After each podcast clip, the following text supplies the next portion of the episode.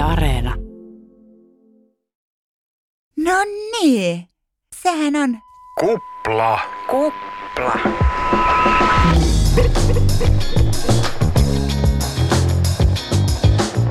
Oikein paljon hyvää päivää. Hyvää päivää. Kuuntelet kuplaa ja paikalla tänään Aurora Rämö. Ja Jani Halme. Paikalla paikalla. Tänään me puhutaan kämmeistä, kömmähdyksistä, töppäyksistä. Eli virheistä. Mutta mediassa niistä puhutaan kuitenkin verrattain viekkain sanan kääntein. Mieluummin puhutaan korjauksesta, täsmennyksestä, tarkennuksesta. Mikä on kuavin ja rehellisin termi ja saako oikaisu olla jatkojuttu? Ja viime jaksoissa me ollaan ihmetelty kovaan ääneen, miksi ihmeessä bumtsibumit ja muut viihdetuotokset tehdään koko aika uudelleen ja uudelleen.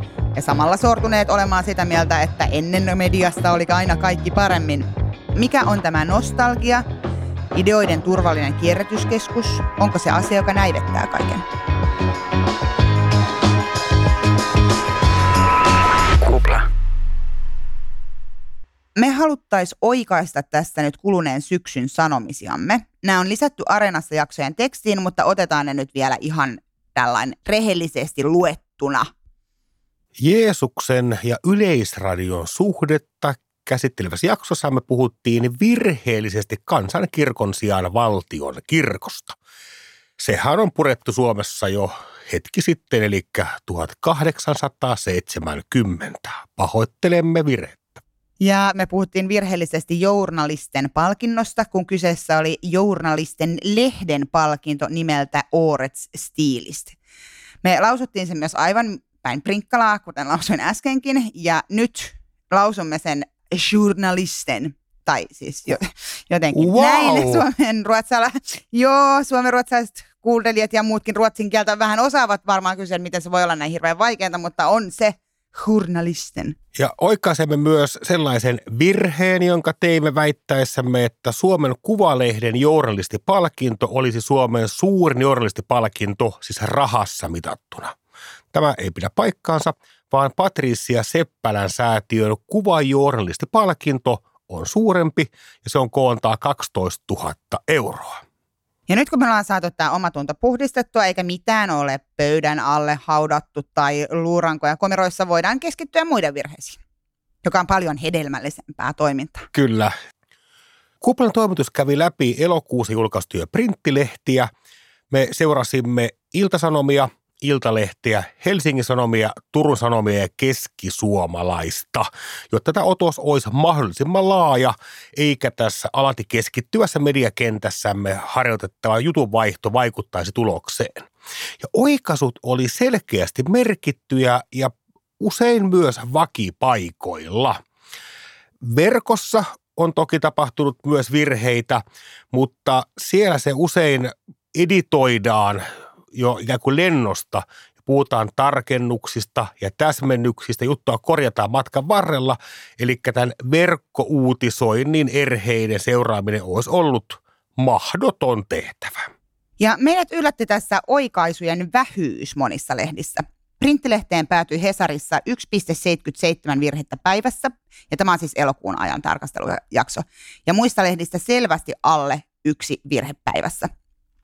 Ja vaikka muiden lehtien virhemääriä tasotettaisiin tämmöisellä korjauskertoimella, koska siis Hesari julkaisee keskimäärin yli tuplasti enemmän sivuja viikossa, niin silti lehdissä on keskimäärin noin yksi virhe päivässä. Et voi sanoa, että suomalaisessa mediassa virhe osuu vain noin joka kahdeksannelle kymmenelle tabloid-sivulle, printtisivulle siis. Ja samaten ne oli siis keskimäärin todella pieniä nämä virheet, mitä oikastiin, semmoisia niin fakta-asioita, jotka ei ole sotkenut kokonaiskuvaa. Tämä nyt kuulostaa ihan hirvittävän uskomattoman heleältä ja hienolta ja Ollaan niin tarkkoina. kyllä saattaa jopa olla, että se on uskomatonta, koska se pitää ehkä paikkaansa. Eli asia on toki tutkittu ja Yhdysvalloissa noin 15 vuotta sitten asia mittailtiin laajemmin ja siellä ilmeni, että vain noin kaksi prosenttia lehtien virheistä ylipäätään korjataan. Ja 15 vuotta sitten ei ollut niin kuin nettiuutiset tällä tavalla käytössä, että se, se prosenttiosuus voi olla aika, aika merkittävästi pienempi vielä. Juuri näin. Tosin kyllähän sitten siellä on vaikkapa Twitter, jossa erittäin kärkevät lukijat sitten huomauttaa sen Kyllä, mutta nopeasti. puhutaanko niistä oikaisuina? Se on se ero. Tismalleen näin. Nämä oikaisut, joita tutkailimme tässä tämän elokuun ajan, niin näitä mokia voisi ajatella muutamaan eri alalajiin. Et on ihan semmoisia ajatusvirheitä, että menee valtion tulot ja menot sekaisin, niin kuin Hesarissa elokuun 14. päivä erään jutun yhteydessä oli. Ja näissä on siis se yhteistä, että ne voisi välttää, jos juttu luettaisiin kunnolla ennen kuin se julkaistaan. Sitten on semmoisia kadun nimivirheitä, numerovirheitä. Turun Sanomien printissä oikasti esimerkiksi triathlon kilpailijan aika. Ja nämä on siis semmoisia mokia, joita ulkopuolinen ei juurikaan tavallaan fakta tsekkaamatta välttämättä pystyisi pelastamaan. Printti-ilta-sanomista löytyy tämmöinen kömmähdys, että lehteen oli päätynyt jutun korjaamaton versio. Ja oikaisu oli lehdessä kolme päivää myöhemmin. Ja tämä oli kyllä semmoinen oikein koulukirja klassikko esimerkki, että siellä oli haastateltavan kertomuksesta tunnet tulkittu väärin – siellä oli yksityiskohtavirheitä, kuten vaikkapa se, että haasteltavan kampaamossa ei ollut tarjolla champagnea, vaan kahvia, ja magneetilla ei voi kiinnittää kulmakarvoja, vaan ripsiä. Mä luulen, että toimittaja on tätä jonkin verran hävennyt ja arsenoittanut seuraavana päivänä. Se on hirvittävän harmillista, kun tuommoista on. Ja siis voi olla, että tämä on siis haastateltava. On nämä korjannut ja fakta tsekannut nämä omat sanomisensa, mikä ei tietenkään olisi haastateltava tehtävä, mutta tässä on nyt ehkä laitettu sitten yksinkertaisesti väärä tiedosto. Ei, inhimillinen virhe. No, niin. Toimitusten toimintaa ohjaavissa journalistin ohjeissa hommahan on hirvittävän kirkkaasti ilmastu. Se virhe pitää korjata viipymättä niin, että se tavoittaa mahdollisimman kattavasti ihmisiä. Ja se on julkaistava – nimenomaan toimituksessa verkkosivuilla, sitä ei voi haudata minnekään tota, erillissaitille, ja niissä kanavissa, joissa virhe alun perin on julkaistu. Korjaus on julkaistava sekä tiedotusvälineen toimituksellisella verkkosivuilla että julkaisussa tai kanavassa, jossa virhe on alun perin ollut. Ja ohjat sanovat myös, että jos jutussa on useita asiavirheitä tai jos virheestä voi aiheutua suurta vahinkoa, toimituksen tulee julkaista uusi juttu, jossa virheellinen tieto yksilöidään ja korjataan. Ja tietysti mitä nopeammin korjataan, sitä parempi. Mutta sitten on siis tämä journalistin ohjeiden kohta, että toimituksen tulee julkaista uusi juttu. Siis tietenkin tässä on tarkoitus se, että jos virhe on tosiaan ollut valtava tai se on kattanut esimerkiksi koko artikkelin, niin se on korjattava yhtä isolla Eli jos virhe on ollut kannessa, niin sen pitäisi periaatteessa pitäisi laittaa tämä oikaisu kanteen, josta on ollut täysin harhaanjohtava tämä asia. Mutta nyt on sitten alettu ilmeisesti tekemään niin, ainakin joissain piireissä, että oikaisu ikään kuin muutetaan jatkojutuksi. Ää, nyt on taas Hesari-esimerkki, mutta tämä nyt on vaan siis jäänyt mieleen, että kun viime keväänä uutisoitiin Helsingin keskustasta, joka on autioitunut yksityisautoilun hillitsemisen takia – ja siitä syntyi keskustelua. Ja sitten tehtiin jatkojuttu, jossa ikään kuin kumottiin tämä aiempi juttu. Että et ei yksityisautoilu itse asiassa olekaan tähän asiaan mitenkään vaikuttanut tähän keskustan autioitumiseen. Mutta tätä ei ollut freimattu lainkaan sille, että aiemminhan väitimme näin, vaan että nyt onkin tämmöinen uusi käänne ikään kuin tässä saagassa, että ei se vaikuttanutkaan. Joo, muistan sen jutun oikein hyvin ja ennen kaikkea muistan sen keskustelun, joka – nykyajan tekstiviestipalstalla Twitterissä syntyi. Ja se oli kiusaanuttavaa luettavaa, koska siinä ilmeisesti toimittaja oli tehnyt ihan siis oikeista numeroista täysin väärän johtopäätöksen. Kyllä, kyllä. Ja se jatkojuttu oli kaino. Se ikään kuin, se oli vähän semmoinen kun itse tehty false balance. Joo, joo eiku, ju, juuri niin, juuri niin. Että et nämä yrittäjät siellä, siellä keskustassa on sanonut, mitä sattuu, ja niitä ei ole ilmeisesti kuitenkaan tsekattu ollenkaan, vaikka ne niinku, heidän kannaltaan varmaan pitää paikkansa. Mutta et, et, niinku yleisen asian tolan kannalta ei lainkaan. Ehkä häkellyttävintä tässä meidän tutkimuksessamme oli löydös siitä, että print Iltalehdestä ei löytynyt elokuulta yhtä ensimmäistäkään oikaisua. Vale uutinen, vale lehti, ei korjaa äläpä virheitään. Nyt, äläpä nyt, me kysymme tätä päätoimittaja Perttu Kauppiselta ja hän oli mielenkiintoinen tulokulma tähän asiaan. Eli hän sanoi, että se johtuu siitä, että merkittävä osa jutuista julkaistaan verkossa ensin. Mm. Joka paljon lukijoita, niin porukka motkottaa virheistä ja ne korjataan ennen kuin pannaan painokone päälle. Eli heillä on ollut paljon virheitä, mutta se on ulkoistettu verkkolukijoille niiden löytäminen nerokasta. Kyllä. Crowdsourcingia, joukkoistamista, yhdessä tekemistä. Tämä on kuin 2000-luvun alun jostakin internet slash oppaasta. Joo, kyllä, kyllä. Kauppinen sanoi myös, että asianvirheen olennaisuutta painotetaan eri tavalla kuin esimerkiksi Hesarissa, jotka voi oikasta kauppisen mielestä ihan kirjoitusvirheitäkin. Mikä on olennainen virhe? No olennainen virhe on se, että se ei pidä paikkaansa se asia. Eli triathlonistin aika jossakin pöytyällä, niin se oli olennainen virhe. Totta kai se oli olennainen virhe. Se on kerrottu väärin. Se, musta tuommoiset on täysin niin kuin itsestäänselviä asioita, että et, niin kuin faktavirheet. Että vaikka se luku olisi vähän väärin, niin se on kuitenkin väärin. Mutta sitten on tämmöisiä haastavampia tapauksia, jossa, ai kauhean, mä käytin sanaa haastava, ää, siis vaikeampia tapauksia, jossa tämä ei ole niin itsestäänselvä tämä virhe. Meidän toimitus jututti jälleen kerran julkisen sanan neuvoston puheenjohtaja Eero Hyvöstä. Ja taas. Taas, kyllä.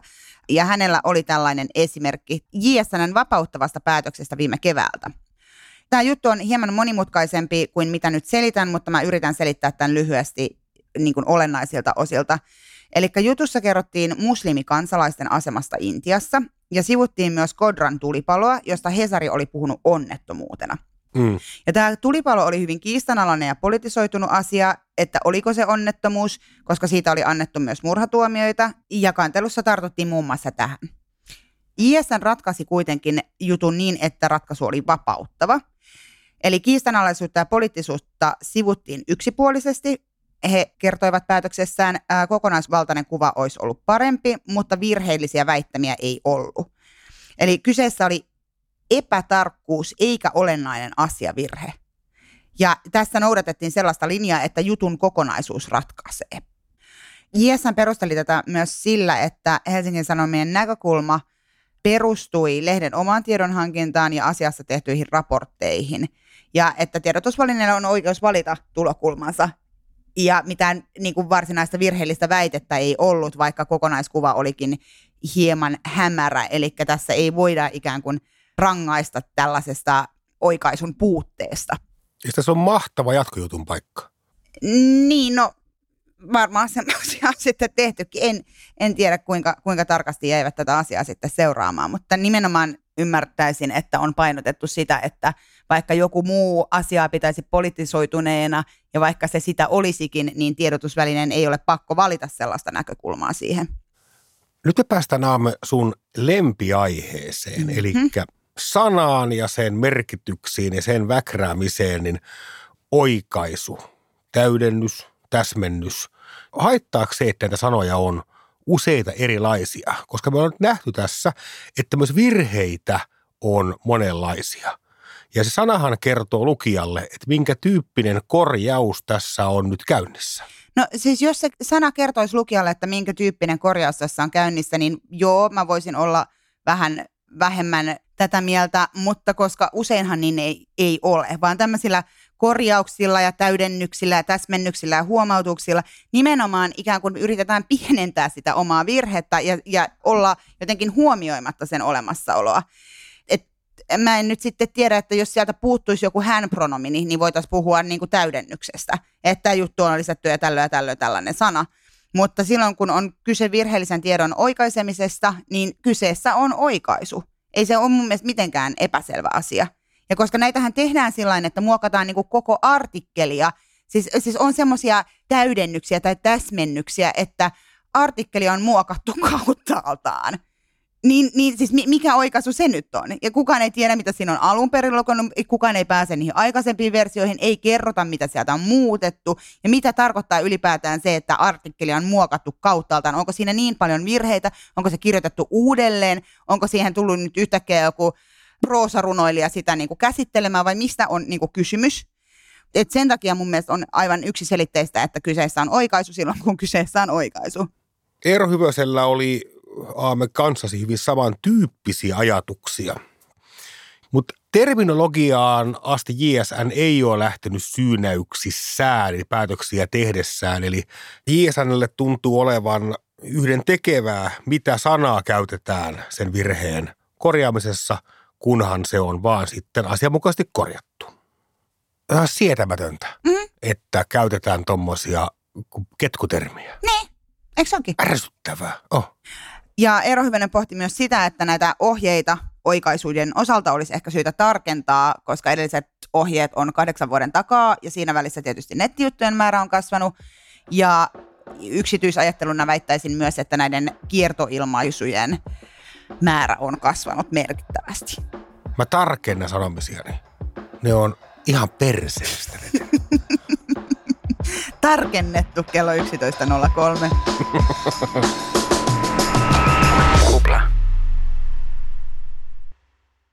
Suomen kansa, ainakin telkkaria katsova väki, olisi aivan sokeita, useaan kertaan sokeita, jos vanhaa sananlaskua, joka vanhoja muistelee sitä tikulla silmään, noudatettaisiin.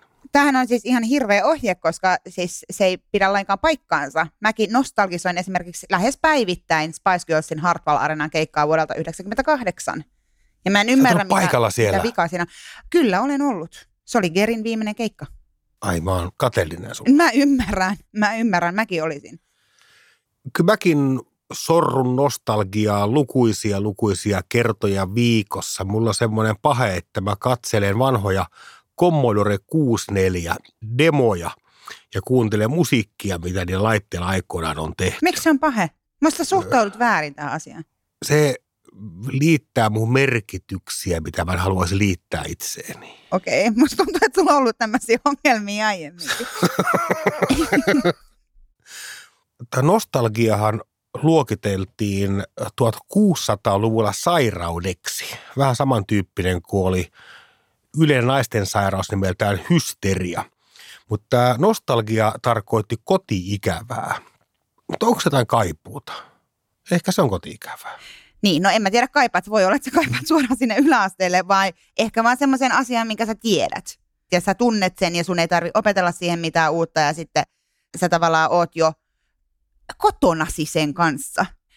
Mutta mut siis vaikka mä en niin kuin itsessään pidä tätä mitenkään huonona asiana, niin, niin kun on tutkittu esimerkiksi uuden musiikin kuuntelua, musiikkipalveluiden kuuntelijatilastoista, Joo. niin on huomattu, että kun täyttää 33, niin on hyvin epätodennäköistä, että kuuntelee enää juurikaan uutta musiikkia. Että se oli sitten siinä. Kaikki vaikutteet Onko oli siinä. näin? Kyllä. Mä täytin just 33. Mä täytän kohta. Sulla on edessä tämä Eli RAP-musiikkia joku Lamar menee, mutta tavallaan ensi vuoden artisti sitten enää Näin, näin, näin. Tämä nyt niin kuin olisi sitten ihan tutkimusten mukaan todistettu, että mun ei tarvi enää yrittää. On se tavallaan helpottavaakin. Onpas kiinnostavaa. Mä kattelin tuossa äh, Tuska-nimisen festivaalin bändejä pari vuotta sitten. Tämähän on tämä Helsingin Suvilahdessa oleva vähän raskaamman kerronnan karnevaali. Niin ne heavy-bändien laulajat näytti kaikki kauhean vanhoilta. Siellä oli, ne oli semmoisia, että kun viisikymppinen heavy-kitaristi oli jotenkin jo vähän niin kuin vitaalimpi nuori – niin ehkä siellä on käynyt vähän samantyyppinen meininki, että ne 33 vuotta täyttäneet ihmiset, niin ne seuraa sitä heviä, jota he ovat kuunnelleet, ja uusi hevi on tosi vaikeasti lanseerattavissa oleva asia. Niin, siis niin, kun tämä ei ole mitenkään niin kuin sukupolvisidonnainen asia tai, tai jotenkin ikäryhmäsidonnainen asia, vaan, vaan tämmöinen nostalgia toimii moneen eri ikäryhmään, että Matrix palaa, Abba palaa, Star Wars palaa, aikuiset ihmiset lukee Harry Potteria uudestaan, joka ikinen TV-visailu, joka on koskaan Suomen maassa tehty, palaa. Ja, ja siis tällä, tällä tarkoitan sitä, että kun Matrix palaa, niin se totta kai puhuttelee niitä vanhoja faneja tai, tai ihmisiä, jotka on ylipäätään nähnyt sen elokuvan, mutta myös uusia nuorempia, jotka ei, jolla ei ole sellaista samanlaista historiaa tämän asian kanssa, tai samalla lailla vaikka Abban kanssa, niin, niin myös nuoremmat ihmiset, jotka eivät ole eläneet 70-luvulla, niin voi nostalgisoida sitä sen uuden kautta ja vanhan kautta. Tämä on hämmästyttävä. Tämä on hieno, hieno havainto ja Maailman nerokkaimmat ihmiset työskentelee varmastikin näiden viihdetuotteiden brändäämisen ja lanseerauksen saralla. Eli se, että voidaan rakentaa tupla nostalgia, mm. niin se on kyllä kauppatieteilijöiden nerokkuuden hurjin hieno ilmentymä. Viimeisin leffa vuosi, jolloin porukka saattoi teattereissa ympäri maailmaa vapaasti katsoa teoksia, oli 2019. Ja silloin koko maailman top 10 ei ollut ensimmäistäkään alkuperäisteosta vaan nämä ovat Marvelin sarjakuvien filmatisointeja, nämä on Leijona kuninkaan uudelleen teko, siellä on Frozen 2, siellä on Toy Story 4, siellä on Star Wars, en edes tiedä mikä numero, ja taas on tehty uusi Disney-versio. Ja top 20 taitaa olla yksi alkuperäiskäsikirjoitus, että Hollywood on keksinyt kyllä tavan, miten tehdään remakeja ja rebootteja – niin, että nostalgiset dollarit vilisevät heidän kassaansa? No dosentti Antto Vihma on siis sitä mieltä, että nostalgia jakaa taidetta ja viihdettä vielä vahvemmin eri leireihin. Ja, ja Antto Vihma on siis ulkopolitiikan tutkija ja hän on vastikään kirjoittanut tietokirjan nimeltä Nostalgia, teoria ja käytäntö ja Kuplan toimitus häntä haastatteli. Ja hän puhuu ihan siis nostalgia teollisuudesta, eli tästä juuri mistä itsekin puhuit nostalgiateollisuus? Taustalla on siis tämä iso kehys, missä maailma muuttuu yhä nopeampaa vauhtia, tämä muutosnopeus, ja nostalgia tuo siihen lohtua ja semmoisen lämpimän olon. Ja jollain perustavalla tavalla nostalgia on siis niin kuin reaktio tähän modernin maailman muutos, muutosnopeuteen, joku legendaarinen elokuvasarja jostain, niin mitkä on ne mahdollisuudet, että tekemällä uusi versio, niin, niin, niin ei tekisi tosi paljon rahaa. Ja kun menee nauttimaan tällaisen annoksen niin kuin valmiiksi pureskeltua nostalgiaa, niin kyllähän siitä, siitä kaipaus jää. Et, et se on, mitä kutsun kirjassani banaaliksi nostalgiaksi, että, että se ei välttämättä tosiaan vastaa siihen kaipaukseen tai saa meitä miettimään omaa, omaa kaipaustamme sen syvemmin. Et se on vaan tosiaan yksi, yksi tapa niin kuin, niin kuin kuluttaa jotakin. Ja äh, Antto Vihmota oli myös huomio, että digitaalisuus, siis tämä, tämäkin maailma, jossa nyt elämme, on luonut meille valtavan tämmöisen niin kuin lähimenneisyyden arkiston – että, että onhan ollut aiemminkin, on ollut kirjastoja ja videovuokraamoja ja mitä liian kaikkea tämmöisiä arkisto, arkistointikiinteistöjä, mutta nyt se on niin paljon helpompaa, että puhelin muistuttaa koko ajan, että sinä teit viime vuonna tätä ja tätä, katso Facebook Memories, muistatko tämän ihmisen tulee johonkin niin kuin puhelimen valokuva-arkistoon, että se on, se on vaan niin koko ajan läsnä. Mutta mut, siis voiko nämä niin kuin kaikki kaiken maailman bumtsibumit ja tuttu juttu showt ja äh, gladiaattorit ja siis näitä nyt on vain erityisen paljon ollut televisiossa näitä kymppitonni niin kuin asioita, jotka tehdään uudelleen, jotka näyttää edelleenkin hyvin halvoilta. Niin onko se nyt jotain niin kuin nostalgiaa vai onko se vaan jotenkin säälittävää tai kauheata? Tai, tai jotenkin niin kuin mahalasku niille alkuperäisillekin asioille? Ei, se on taustalla on pelkuruus. Mm-hmm Kenen pelkurus? TV-kanavien ö, ostajien. Mm. Eli nämä tilaajat pelkää niin valtavasti epäonnistumista, mm. niin he tilaa huomattavasti mieluummin jo hyväksi todettuja ohjelmaformaatteja, kun kokeilisivat yhtään mitään uutta. Mutta jos Eli ne on, on niin hyviksi niin kuin vuonna 1998, niin, niin mikä todistaisi, että ne on hyviä edelleen? Juuri näin, se on tupla turva. Eli se on toiminut kerran, se on pystytty tekemään täällä, se on kerännyt katsojia, niin se toimii. Mutta hupsuahan asiassa on se, että nämä kaikki kanavat etsivät uutta nuorta yleisöä. Mm. Niin sehän on täydellinen ristiriita sen pyrkimyksen kanssa. Mm. Miten ihmeessä sä voit kuvitella saavasi nuorempaa verta tähän sun katsojapoliisi – jos sä vaan teet uudestaan ja uudestaan vanhoja. Joo, tiettyyn pisteeseen asti se nuorisonkin ikään kuin nostalgiabuumi saattaa toimia, mutta tässä mitassa väitän, että nyt ollaan tekemässä kotimaisen televisiohistorian suurinta töllön työtä. Niin, siis, niin. Mutta tätä on siis pelätty nyt vuosisatoja, että nostalgia näivettää kaiken. Ja siis, no esimerkiksi kymmenen vuotta sitten pop-kriitikko Simon Reynolds sanoi, että pakkomielen retroon tuhoaa meidän ajan originaaliuden. Niin, niin kyllä, kyllä, siitä vaikuttaisi olevan kysymys. Ei ole syytä olettaa, että ainakaan Yhdysvalloissa tämä nostalgiabuumi ja jo nähtyjen tarinoiden uudelleen filmatisointi tai uudelleen teko loppuisi, koska nämä, jotka tällä hetkellä vallan kahvassa, vaikkapa Apple ja Amazon, niin eiväthän ne ole studioita. Eivät ne ole sisältötaloja. Mm. Toinen on kauppa ja toinen on teknologiavalmistaja, jotka kuitenkin tuottavat TV-sarjan elokuvia. Niin miksi niitä kiinnostaisi minkään uuden tekeminen? Heitä kiinnostaa massin tekeminen. Se on mm. näin yksinkertaista, mä väitän.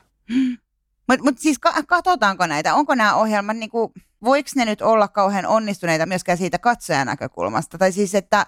Kyllä, et... tämä sun vaikka esiin ottaa Pumtsi Pum, niin nelosen katsotun ohjelma. Mm. Mm, mutta se vasta alkoi. 355 000 katsojaa. Kaikki on katsonut kuin hirveä ja sinne on lopettanut sen. Mutta, mutta siis eikö kuitenkin on niin kuin, vaikka kanavaostajat tai mitkä tahansa ihmiset, kun, kun ihmisiltä kysytään, mitä ne haluaa nähdä, tai kuulla, mm. tai lukea, tai mitä ikinä, niin eihän ne pysty vastaamaan mitään muita kuin asioita, joita ne on kuullut ja nähnyt ja lukenut. Ei ne vastaa, ei ne keksi sulle uutta ohjelmaformaattia. Eikä ne ole silleen, no minua kiinnostaisi tosi paljon asiat, joita en ole nähnyt eihän kukaan sillä tavalla vastaa. Sä voit, se on, se on niin kuin loputon kehä. Se on, se on rinki, joka pyörii itsensä ympärillä. Esimerkin kokonaan eri toimialalta. Tiettävästi maailman historia tai taloushistoria ei tunne enempää kuluttajien mielitekoja ja mielihaluja ja odotuksia tutkinutta firmaa ja siihen tuotekehitystään nojannutta tahoa kuin Nokia. Nokia teki juuri sellaisia puhelimia, mitä porukka halusi. No sehän meni tosi hyvin se.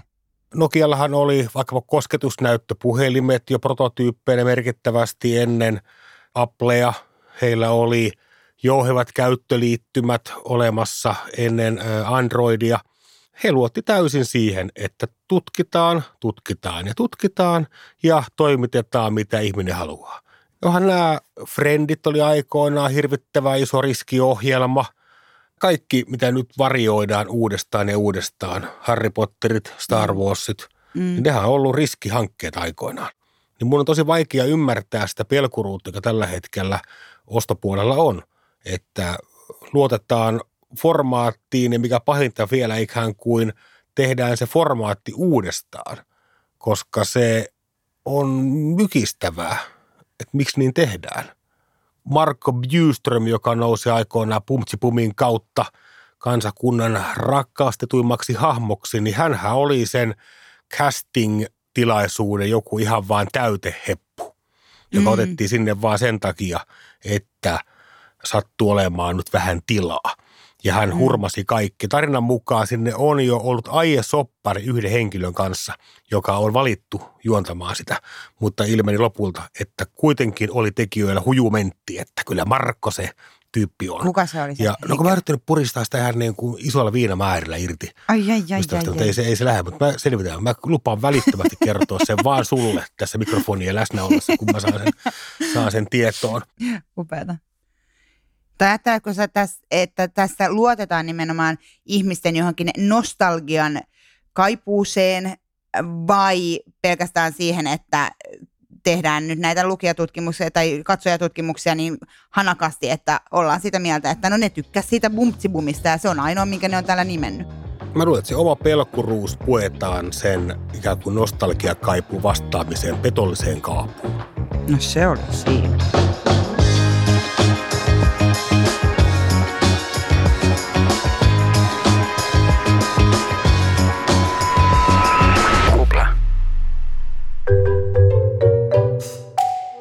Tämäkin kupla päättyy Mediaräpsä-palkinnon jakoon.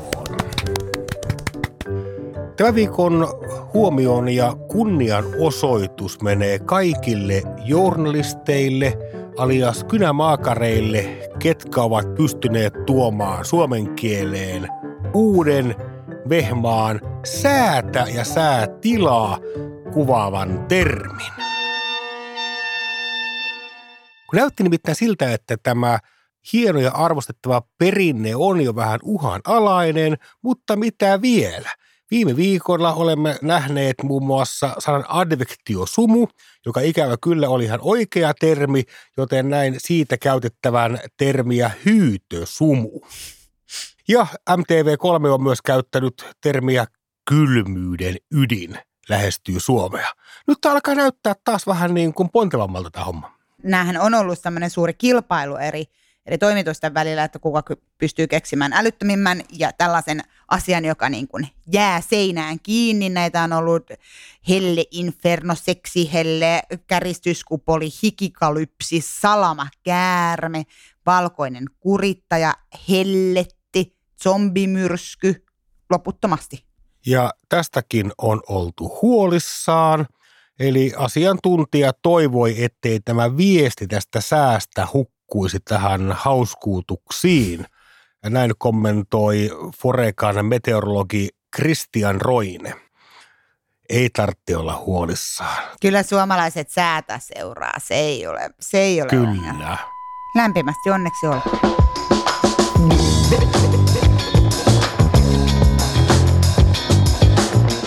Jos kuuntelit tätä kuplaa radiosta, niin muistutamme, että Yle Areenasta löytyy myös kaikki vanhat jaksomme. Kylmyyden ydin. Helle, inferno, seksi, helle, käristyskupoli, hikikalypsi, salama, käärme, valkoinen kurittaja, helletti, zombimyrsky, seksi, helle,